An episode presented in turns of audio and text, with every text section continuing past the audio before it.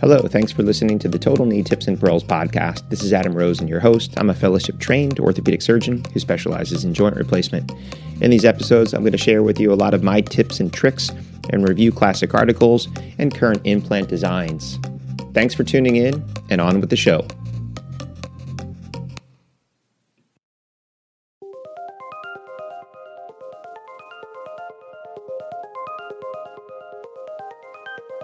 Hello and welcome back. This is Adam Rosen, and you're listening to the Total Knee Tips and Pearls podcast. But again, in these past few episodes, we've been talking more about the consults or diagnoses for the non orthopedic doctor.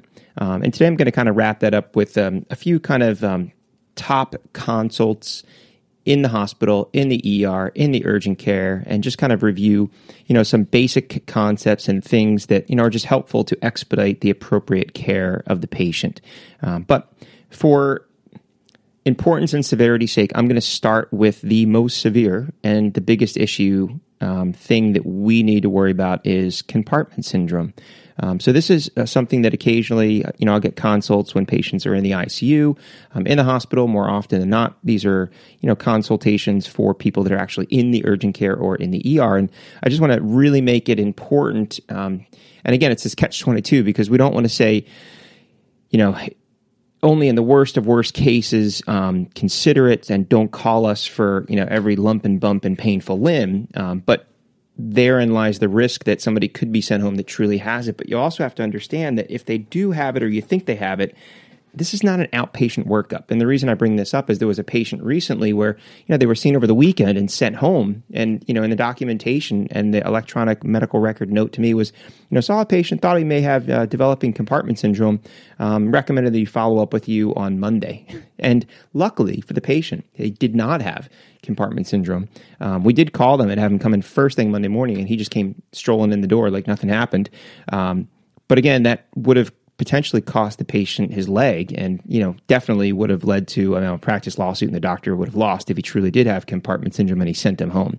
So you know the things that most people are aware of the p's um, you know typically the five p's that people are taught um, pain but specifically pain out of proportion um, pallor of the limb just decreased color um, sometimes even poikilothermia, um, which some people refer to as six P's or seven P's, depending on which which place you're reading. Um, decreased temperature, paresthesias, tingling numbness in the leg um, or limb, pulselessness or just decreased or fainter pulsars, paralysis, which is a bad late sign, you know, and, and pain with passive stretch, which sometimes people, you know, the passive stretch they list as a, a separate sort of issue. But, you know, just understand that if you see someone whose pain is way out of proportion to their injury, maybe they do or do not have a fracture. Um, because if there's any, you know, injury, and this is something I'll talk about over and over again, is if you suspect an injury to the body part, get an x ray. You know, just like if you suspect somebody's having a heart attack, you don't call cardiology without an EKG and go, they, they may or may not be having, you know, an MI, but um, can you come down and just look at them? You, you get the EKG first. And, you know, orthopedics, um, that kind of analogous thing that we need a lot of times is the x-ray even if the trauma is mild you know you don't know if they had some sort of bony lesion from a tumor that they broke through with very minimal trauma um, or even no trauma. So the X-ray is really really helpful, but that pain is out of proportion. And then the other thing that that limb is firm. You know, it's very there's a lot of pressure there, um, and it's not just you know tender to touch. I mean, these are people that almost jump when you touch them. It is important um, to understand that in the acute setting, you know, this again is a call. There are people that can get you know chronic or what we call um, exercise induced compartment syndrome. This is a much less severe sort of presentation, usually exacerbated by exercise, relieved with rest, and that's something separate. But you know, when we come down and evaluate these, you'll hear about people measuring compartment pressures, and although that can be done and is still done, sometimes in questionable circumstances, more often than not, it's going to be a clinical judgment call because you know if we wait and delay we could kill the muscle and that could lead to significant disability of the limb.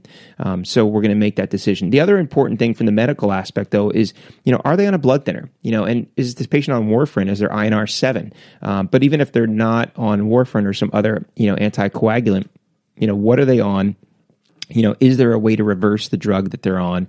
You know, and that may be playing a factor if they have an evolving hematoma, which can lead to a compartment syndrome.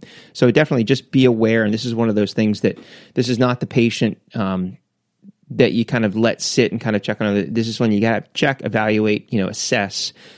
Because if it's not, you know, work up the other diagnoses um, or differentials. But if it is, and you suspect it is, you know, get the appropriate studies, labs, imaging, uh, and then call ortho and let them make that final decision. Um, next things, but definitely on a much less severe um, thing, which is a very common issue, uh, is, is cellulitis as one aspect. There's a little spin-off that I'll talk about briefly though, and this is, you know, dog bites, which are, you know, very, very common phone call that we get. Unfortunately, you know, we get these phone calls late where the patient's been, you know, in and out of the ER a couple times, and just because it was a little pinhole, they didn't really think it was that big of a deal. And more often than not, unfortunately, I see people placed on the wrong antibiotics. You know, so we want to make sure that we're covering the appropriate um, bacteria flora from the dog, you know, best drug out there is going to be orally augmentin. So even if you're a primary care doctor and, you know, patient presents to your office, you know, don't put them on Keflex. You're not going to cover enough. And even the most innocuous looking hole um, can be a deadly problem if it's gotten into the tendon and then it's gotten into the joint and it's gotten deep and now it festers. And that's more often where we get called three, five, seven days later and now the patient has a deep abscess that requires surgical debridement, where sometimes a simple irrigation debridement initiating the appropriate antibiotics um, usually can treat these, you know, quite well.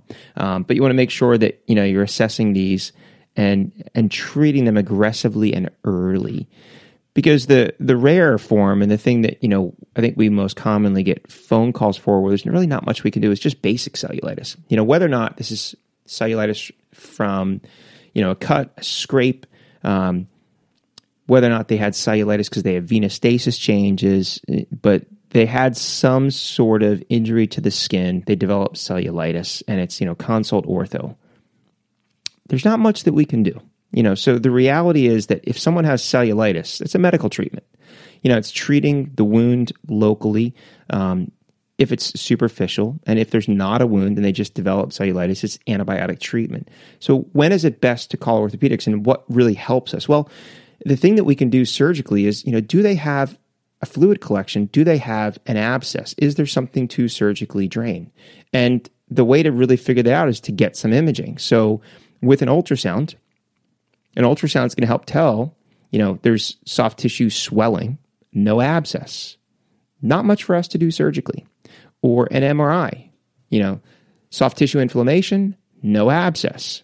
No compartment syndrome, no abscess, no dog bite, Nothing to do surgically. That's that's a medical treatment, so IV antibiotics.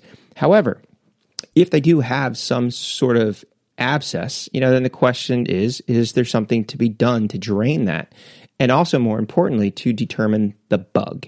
So that's where I think ultrasound is very helpful because if you have a good radiology department and a good ultrasound team and doctors, you know, you can coordinate with them and say, "Hey, I'm sending this patient down. They have cellulitis. I think they have an abscess. If they do, can you drain it?" Um, and leave a drain in, or at least drain it and get us a specimen. Um, so a lot of times they like to leave the drains in, at least at our institution, if we're sending them down for that. But that's really helpful because you know now the patient's avoided a general anesthetic. You know they go down to IR, either ultrasound. They may choose to then transfer them over to CT, depending on the radiologist's preference. And then if they do find a fluid collection, they can drop a drain in it. They can get a sample. They can send it to the lab. You can get bacterial sensitivities. And the patient has been treated and that may be the most qu- quick, efficient, effective, you know, less invasive than going to the operating room with an anesthetic, you know, an open incision, um, which definitely in a high risk patient, you know, may be an issue with wound healing versus a little pinhole. So definitely, you know, consider cellulitis consults to ortho, you know, ask yourself the question is there something that a surgeon can do surgically? You know, can I prove that there is a abscess with some sort of imaging, you know, more commonly like um, an ultrasound, um, MRI, CT, sort of another option, but again, a lot of radiation. And you may do better with one of the other modalities first. And then, you know, whether or not is the patient even safe for surgery? Maybe you have a good radiology department. Is there an option to go to radiology first and see if we can kind of treat that? Um, we'll be back after a quick break. Welcome to Fuller Butts, a behind the scenes plastic surgery podcast. Yes, you heard that right Join your co hosts, Dr. Sam Fuller and Dr. Dan Butts, board certified plastic and reconstructive surgeons, on an exclusive full access pass into the world of plastic surgery. Combining their expertise and training, Doctors Fuller and Butts will share medical insights, detailed explanations, and lighthearted humor to keep you entertained and informed. We're certain you'll become passionate about the plastic surgery specialty, and between debunking myths, uncovering truths, or just making you laugh out loud at their perspective on this creative and artistic field, we've got something for everyone. When we talk about fractures, um, this becomes sort of the third topic, and, and I, for most of you, this is going to sound silly, but um, the reality is we need an X-ray. So you know, you get phone calls from from the ER, from the floor, um, and, and, I'll kind of lump into that. You know, also fractures and hip hip shoulder dislocations. You know, calling us and saying, "Hey, I think this patient's got a fracture. Okay, um, what's the X-ray show? Oh, I didn't get an X-ray yet. Or I think this patient may be dislocated. Okay, um, what's the X-ray show? Is it out or in? Oh, I didn't get an X-ray yet.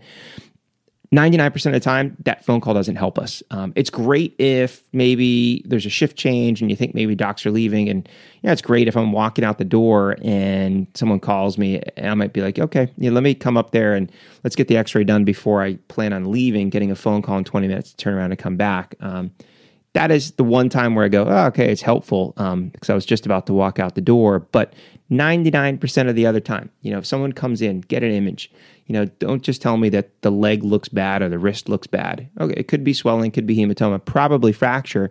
But what I'm going to do for the patient, how I'm going to treat them, really depends on the x ray, especially in a shoulder um, or a hip. Like if they do have a fracture and a dislocation, you know, that may completely change the way that we manage these things. So some dislocations can be straight dislocations and you can reduce them.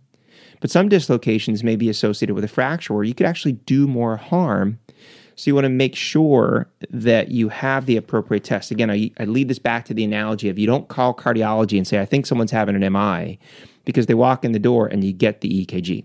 So someone walks in the door and you think they have a fracture, they think they have a dislocation. Again, I know this sounds silly to the majority of you listening, but you would be surprised how many orthopedic surgeons will tell you they get phone calls all the time for someone suspecting a fracture dislocation and no one has ordered an x-ray. So just get the x-ray. It really, really helps us. Um, Okay, so let's go on. So, next topic um, infections and antibiotics.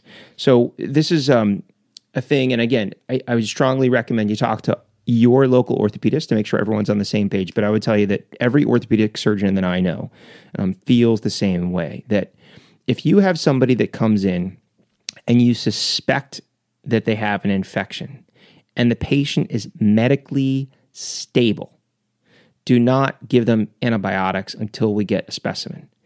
Because if you give them antibiotics and now they have high dose IV antibiotics on board for a while and the specimen does not grow anything, we do not know what we are treating, which then relinquishes the person to be on broad spectrum antibiotics for a longer period of time. Whereas if we know the exact bacteria species and with sensitivities can isolate that species and its best drug, we can then narrow it down to one drug for that patient if possible. So when somebody comes in, you know, the things that we're looking for and thinking about, you know, CBC is helpful, you know, for multiple reasons, but definitely if the white blood count um, white white blood cell count is elevated. That's helpful. Um, sometimes in a, some of these, you know, abscesses, joint infections, we don't always see a huge rise in the white count early on a sed rate and a CRP are extremely helpful because again, you know, white uh, white blood cell count, sed rate, CRP all normal. Eh, the suspicion for infection is quite low. In a joint, you know, always consider adding in um, a uric acid. You know, we're going to get crystals on the aspirate to really prove or disprove that the patient does or does not have gout because, you know, gout or a pseudo gout presentation in a joint can very significantly mimic an infection um, but obviously not the best treatment to then take that person to the operating room and wash them out.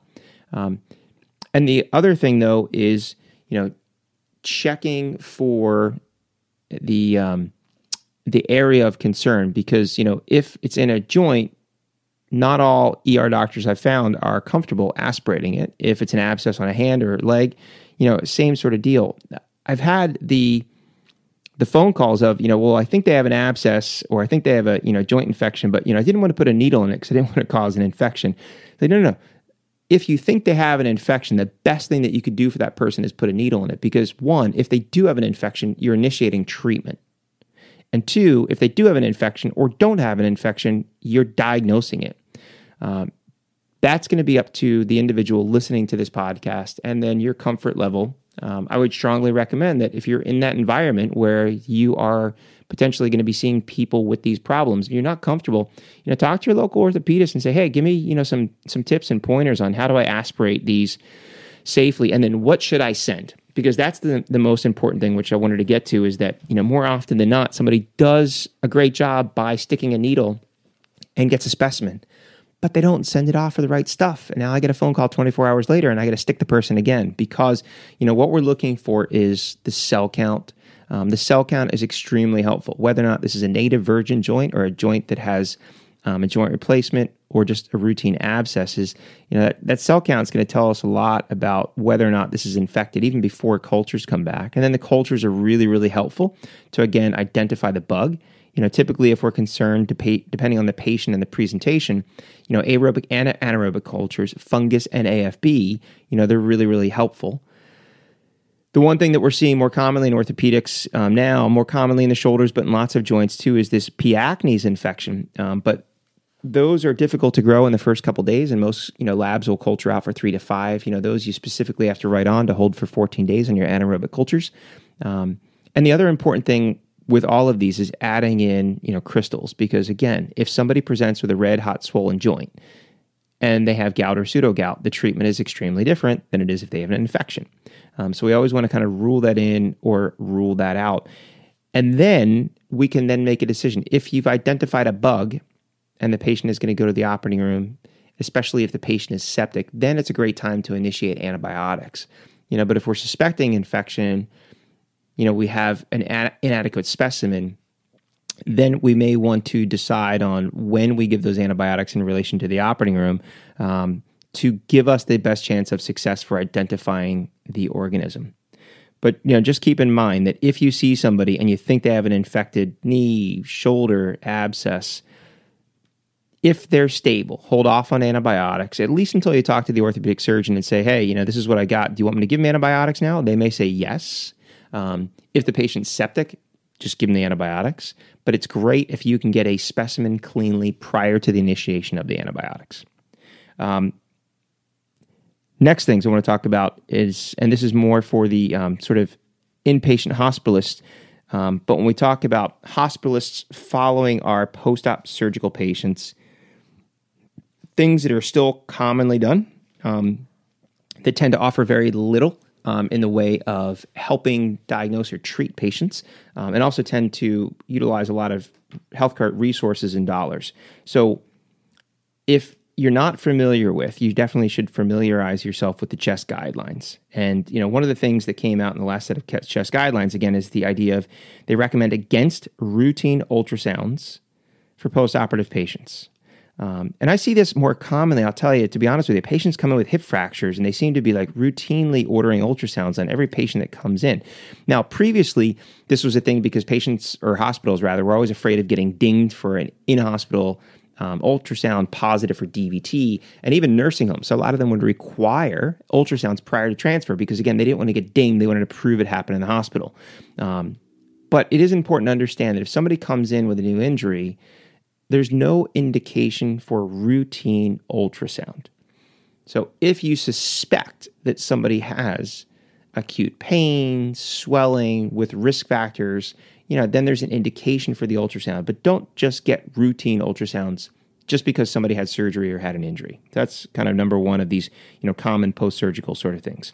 Um, number two, um, post-operative anemia and CAT scans looking for bleeding you know, this is a common thing that we tend to still see, which is, you know, waste of time and, you know, exposes patients to a lot of radiation. So if somebody has lost a unit or two of blood after a routine orthopedic surgery, for the most part, major surgeries, you know, patients that are in the hospital, we're talking, you know, hip fractures, shoulder replacements, knee replacements, hip replacements, some big spine operations, a gram or two. More often than not, they're bleeding where we just did surgery. So if a knee replacement was done yesterday and they're swollen and they have a you know, one gram, two gram drop in their hemoglobin. That is within normal limits. you get the CAT scan and then call us to say the CAT scan report came back from the radiologist and they saw a large hematoma in the knee. And again, I think for the majority of you listening, you're going to go, yeah, yeah, no duh. But we get these phone calls all of the time. And my patients get whipped down to CT um, and then, you know, get exposed to a lot of radiation for something that we already know the answer to. Yeah, they do have blood in their joint because I took a saw and a drill to the end of their knee and they're going to bleed. It's normal, and the one or two grams is normal. But are they hypotensive? Are they lightheaded? Are they dizzy? Are they symptomatic from the anemia? And if not, we don't have to go crazy. You know, it's different, obviously, in the spine world. Someone has a new onset neurologic deficit with anemia. Then that's a different story. We're looking for hematoma specifically pressing on some neural structure. But for the most part, pain, swelling, one or two gram normal postoperative anemia, there's no need to rush into the CAT scan on the operative limb check with your orthopedic surgeon. 99% of the time, they're going to go, no, no indication. Don't get it. It's normal. It's expected. Um, next thing, um, postoperative white blood cell elevation. You know, one of the reasons that, you know, I stopped doing routine lab draws, CBCs and H&Hs was because of the advent of this new use of tranexamic acid. You know, we stole this from the cardiothoracic surgeons and in our world and literature for knee and hip replacements, it's really been shown to statistically decrease the need for postoperative transfusions, which is great for patients for multiple reasons. But we found, you know, our rates were around 20% transfusion rate prior to the initiation of TXA and now less than 1%. So we know that if someone has a, you know, hemoglobin of over 11 and a half and they're undergoing routine total joint replacement with TXA, the chance of needing a transfusion is extremely low. But years ago, you know, I used to order CBCs on everybody. Why? Well, that's what we did. And they were on enoxaparin. We were worried about platelets. We were worried about blood loss and anemia. And attached to that was the white blood cell count, um, which wasn't very necessary. When we stopped using enoxaparin, I had no concern in a particular patient to look at platelets. They had a routine joint. I wasn't interested in their white blood cell count. We started doing H and H's. Why? Well, it's cheaper, and it gave me the information that I need. Does this patient have postoperative anemia that's significant? And matched with their symptoms if they were hypotensive or had other issues. Um, but when people are doing routine CBCs normally, and hospitalists see the white blood cell count elevated after routine orthopedic surgery, there are still many times where the knee jerk reaction is pan culture. Blood cultures times two, chest x ray, UACNS. A lot of money and a lot of you know, trauma to the patient. This patient's been whipped around the hospital, they get a chest x-ray, they have to pee in a cup, they have blood cultures, you know, done in the right arm, then done in the left arm, and 99% of the time, if not 100%, they're going to be all normal. So just understand that there is a shift, there's a leukocytosis, there's a stress response after all of these large orthopedic surgeries. And just because you see this elevation in the white blood cell count, um, there's not a reason to pan culture these patients. I think the other factor that used to be a huge issue with this was also the postoperative fever, which we also know is very common in postoperative patients. Um, nowadays, with many people going to the scheduled non-narcotic pain regimens, specifically, you know, the use of scheduled acetaminophen, there have actually been some studies that have shown that the postoperative fever has been diminished, if not eradicated. So, you know, I'm hoping that even if you are having a hospital that does CBCs routinely for your post-op orthopedic surgery patients, and they're on acetaminophen to avoid the use of excessive narcotics, you may not see the fever, and maybe there's not as much of a knee jerk in an afebrile asymptomatic patient with just a white blood cell count. But don't routinely pan culture. And if you see the elevated white blood cell count, even if they have a low grade temp, you know, again, call, talk to your surgical team and say, hey, I saw this and this. Um, do you believe that there's a reason that we should pan culture this patient? Because for routine cases, the odds are the answer is going to be no. Um, the last thing I'll sort of you know leave you with, and again, it's one of those things which I see commonly on postoperative patients. And again, ninety nine percent of you listening are going to kind of shake your head and go, "Yeah, no duh." But you know, for the one percent of you that you know aren't thinking this, is that if you have somebody that is short of breath, or swollen, you think they have a PE, you think they have a DVT, and they're post surgical. Do not order a D dimer. You know, D dimer is great in the patient walking into your urgent care who you suspect may have a PE DVT prior to getting the CT or the ultrasound. Um, if you suspect a patient as a PE in a post surgical patient because they're hypoxic and tachycardic, you know, the best thing typically is to initiate treatment and then work it up you know, obviously talk to your surgeon and find out, you know, whether or not it's safe to anticoagulate that person. But For me, if I have that suspicion, I'm initiating treatment and then ordering the CT. But when you order the D dimer in a postoperative patient, it's always going to be positive. So again, it's another lab draw, it's another stick, it's another waste of money because the information does not help you make the diagnosis. So all of these things, you know, I hope a lot of these things, you know, ring true. Um, if there is something that you haven't thought of before, or maybe something that you kind of have thought of, but you know the knee jerk reaction is to do something else. If anything, I just hope this makes you think twice um, before either instituting a treatment um, or not. You know, just kind of making sure that you're doing the appropriate thing for the patient under the appropriate circumstance. Um, but again, if there are questions, um, and please definitely, if there are other topics that you would really like to hear that you find to be helpful again, orthopedic topics for the non orthopedic specialist um, that may help you in the office, that may help you in the ER, the urgent care, in the ICU, on the floors. Um, please, you know, let me know, email me, DM me. I'd like to do some other episodes on those topics um, before, you know, we kind of get back into the the orthopedic swing of things for all the orthopedic surgeons, uh, residents, and fellows.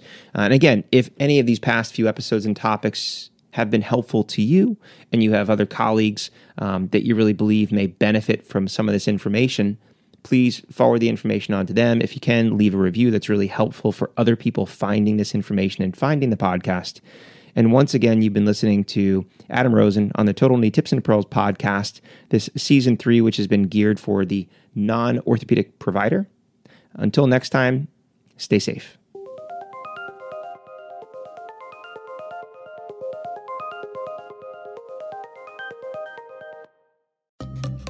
You've been listening to the Total Knee Tips and Pearls podcast. Make sure that you're subscribed so you'll be notified of future episodes. And please take the time to leave a review. It helps other people like you find the show. Until next time, stay safe.